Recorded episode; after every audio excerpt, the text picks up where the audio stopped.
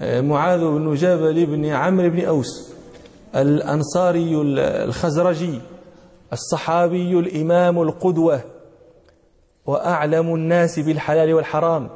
قال أبو نعيم كنز الفقهاء إمام الفقهاء وكنز العلماء شهد بيعة العقبة وبدرا وأحدا وسائر المشاهد مع رسول الله صلى الله عليه وسلم وكان من أفضل شباب الأنصار سخاء وحياء وكان من أجمل الناس.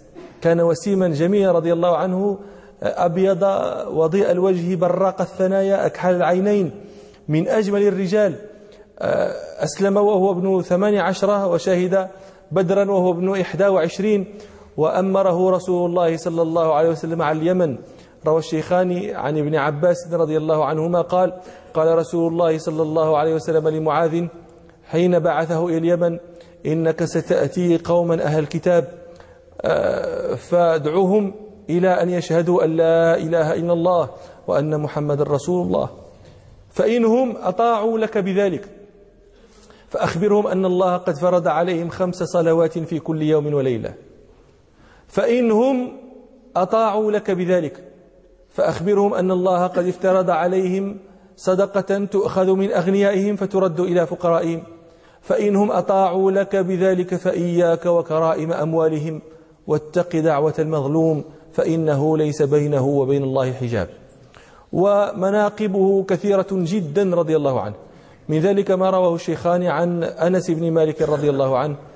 قال جمع أربعة القرآن على عهد رسول الله صلى الله عليه وسلم كلهم من الأنصار أبي بن كعب ومعاذ بن جبل وأبو زيد وزيد بن ثابت. ومن مناقبه رضي الله عنه ما رواه الشيخان عن عبد الله بن عمرو بن العاص رضي الله عنهما أن رسول الله صلى الله عليه وسلم قال استقرئوا القرآن من أربعة من ابن مسعود وسالم مولى أبي حذيفة وأبي بن كعب ومعاذ بن جبل. ومن مناقبه رضي الله عنه ما روى الإمام أحمد وأبو داود عنه رضي الله عنه عن معاذ أن رسول الله صلى الله عليه وسلم أخذ بيده يوما فقال له يا معاذ إني لأحبك. فقال له معاذ بأبي أنت وأمي يا رسول الله وأنا أحبك.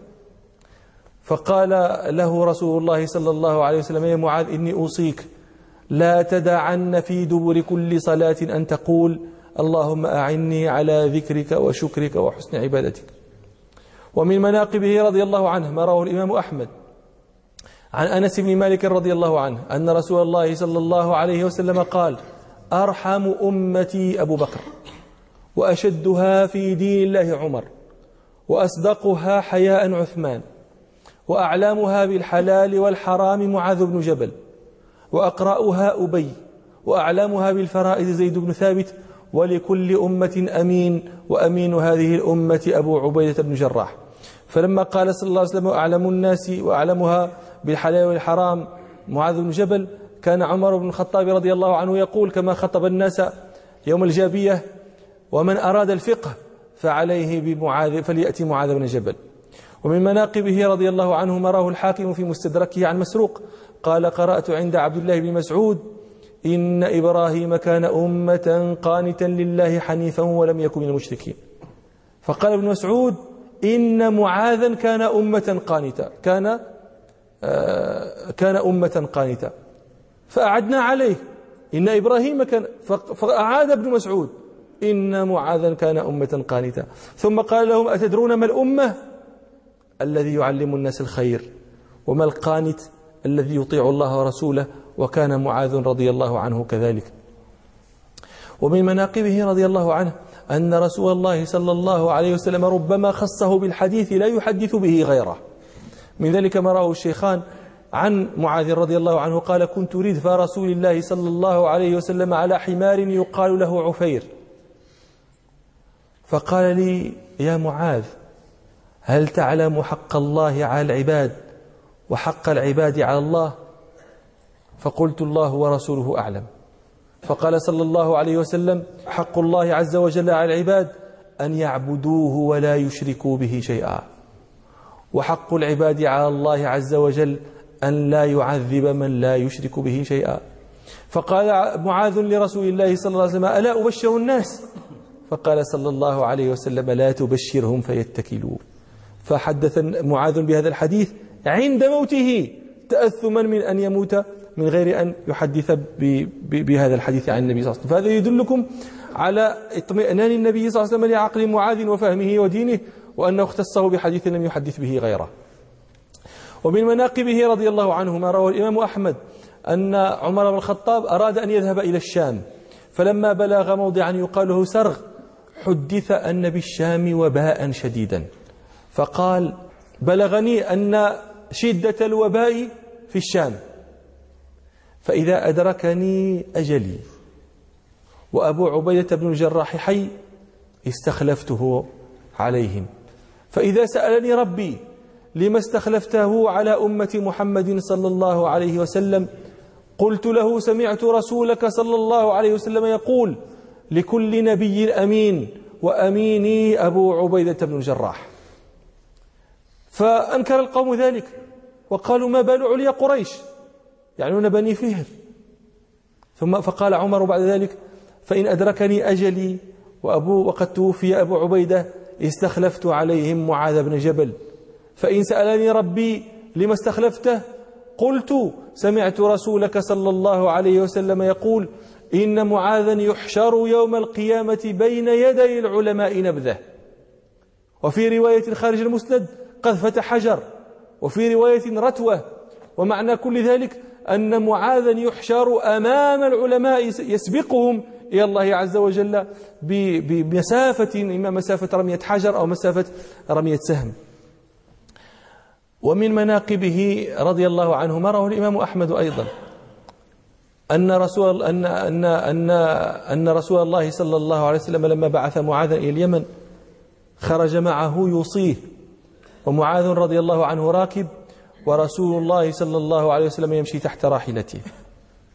فلما فرغ قال رسول الله صلى الله عليه وسلم لمعاذ يا معاذ إنك عسى أن لا تلقاني بعد عامي هذا ولعلك أن تمر بمسجدي هذا وقبري. فبكى معاذ جشعا من فراق رسول الله صلى الله عليه وسلم. فقال له رسول الله صلى الله عليه وسلم يا معاذ لا تبكي. إنما البكاء إن البكاء أو البكاء من الشيطان. ثم التفت رسول الله صلى الله عليه وسلم فأقبل بوجهه على المدينة فقال أولى الناس بي المتقون من كانوا وحيث كانوا. ومناقبه غير هذه كثيرة جدا رضي الله عنه وكانت له مرتبة عالية ومقام رفيع بين أصحابه. حدث أبو إدريس الخولاني قال دخلت مسجد حمص فرأيت ثلاثين من كهول الصحابة ورأيت بينهم شابا وضيء الوجه براق الثنايا ساكت فإذا امترى القوم في شيء أتوه فسألوه فقلت من هذا؟ فقيل معاذ بن جبل فوقعت محبتي محبته في قلبي. وذكروا ذكر أصحاب التواريخ أن عمر بن الخطاب رضي الله عنه أخذ أربعمائة دينار فبعث بها إلى أبي عبيدة بن جراح. وأمر الغلام أن يمكث في بيت أبي عبيدة حتى ينظر ما يصنع أبو عبيدة. فذهب الغلام بالمال ودق طرق باب أبي عبيدة وقال له إن أمير المؤمنين يأمر يقول لك خذ هذه. فأخذ السرة وقال أبو عبيدة وصل الله أمير المؤمنين ورحمة. ثم نادى جاريته فقال يا جارية خذي هذه السبعة الدنانير إلى بني فلان وهذه الخمسة إلى بني فلان وهذه كذا وهذه كذا إلى أن فرقها كلها. فرجع الغلام إلى عمر رضي الله عنه فأخبره بما صنع أبو عبيدة فوجده قد أعد مثلها لمعاذ بن جبل. فأمره أن يذهب بها إليه وأن يصنع معه كما صنع بأبي عبيدة. فذهب إليه فأعطاه المئة فأعطاه المال. فقال له معاذ رحم الله أمير المؤمنين. ثم أمر جاريته يا فلانة اذهبي بهذه إلى بيت فلان وبهذه الدنة إلى بيت فلان. فاطلعت امرأته زوجة معاذ وقالت نحن والله مساكين أعطنا. وكان بقي في في السرة ديناران فرمى بهما إليها. فرجع الغلام فأخبر بذلك عمر رضي الله عنه فسر عمر وقال إنه إخوة بعضهم من بعض. ويروي ابن عساكر في تاريخه أن عمر رضي الله عنه بعث مرة معاذا عاملا على الزكوات أنتم تعلمون تلك قول الله تعالى والعاملين عليها إنما الصدقات للفقراء إلى آخره. والعاملين عليها هؤلاء العاملون عليها هم الذين كانوا يذهبون إلى جباية الزكوات وتفريقها وهؤلاء لهم أيضا حظ من من الزكاة. فأرسل عمر آه، معاذا ساعيا على الزكوات إلى بني كلاب أو إلى بني سعد بن ظبيان. قال قالوا فأخذ الزكوات وفرقها عليهم. أخذها من الأغنياء وفرقها على الفقراء ولم يأخذ منها شيئا حتى رجع بحرسه الذي خرج به من بيته. فلما رجع إلى بيته قالت له امرأته أين المال الذي يجيء به العمال؟ هؤلاء العاملون عليها. قال لها كان معي ضاغط. الضاغط الرقيب. حتقول مفتيش. قال كان معي ضاغط. كان معي ضاغط. فقالت له قد كنت أمينا عند رسول الله صلى الله عليه وسلم وعند أبي بكر. يعني ما كانوا يرسلون معك أحدا لينظر كيف تفرق. وأرسل معك عمر ضاغط. أرسل معك عمر ضاغطا. فتحدثت بذلك في مجمع من النساء واشتكت شكت إليهن عمر. فبلغ ذلك عمر. فبعث إلى معاذ. وقال له أنا أرسلت معك ضاغطا؟ فقال معاذ يا أمير المؤمنين لم أجد ما أعتذر به إليها. فضحك عمر وأخذ شيئا وقال أرضها به. وأنا أرى توجس بعضكم. كيفاش معاذ يكذب على الزوجة. ما كذب عليها؟ إنما الضاغط الرقيب. ربه سبحانه. ولما وقع الطاعون في الشام طاعون عمواس المشهور ومات فيه أبو عبيدة رضي الله عنه. جاء الناس إلى استخلف معاذ بن جبل فأتى الناس إليه وقال له ادعوا الله أن يرفع عنا هذا الرجز. فقال فقام في الناس خطيبا فقال أما إنه ليس برجز ولكن دعوة نبيكم وموت الصالحين قبلكم. وشهادة يكرم الله بها من شاء منكم.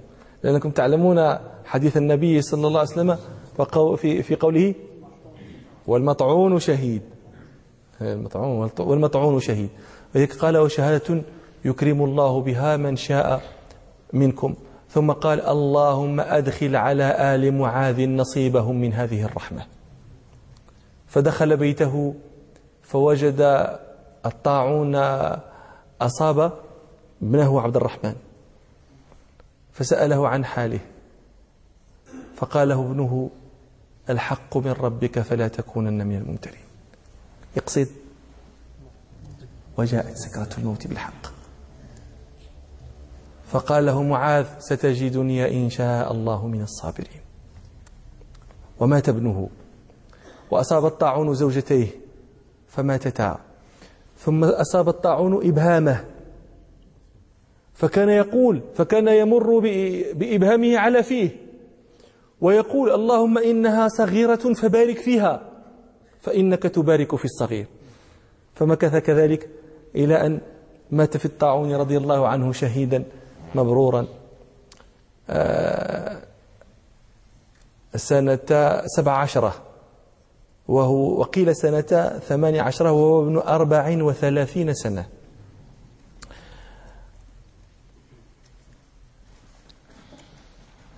قال أصمعي بلغني أن معاذ بن جبل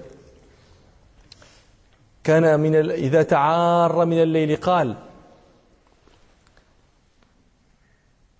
اللهم هدأ غارت النجوم وهدأت العيون وأنت الحي القيوم.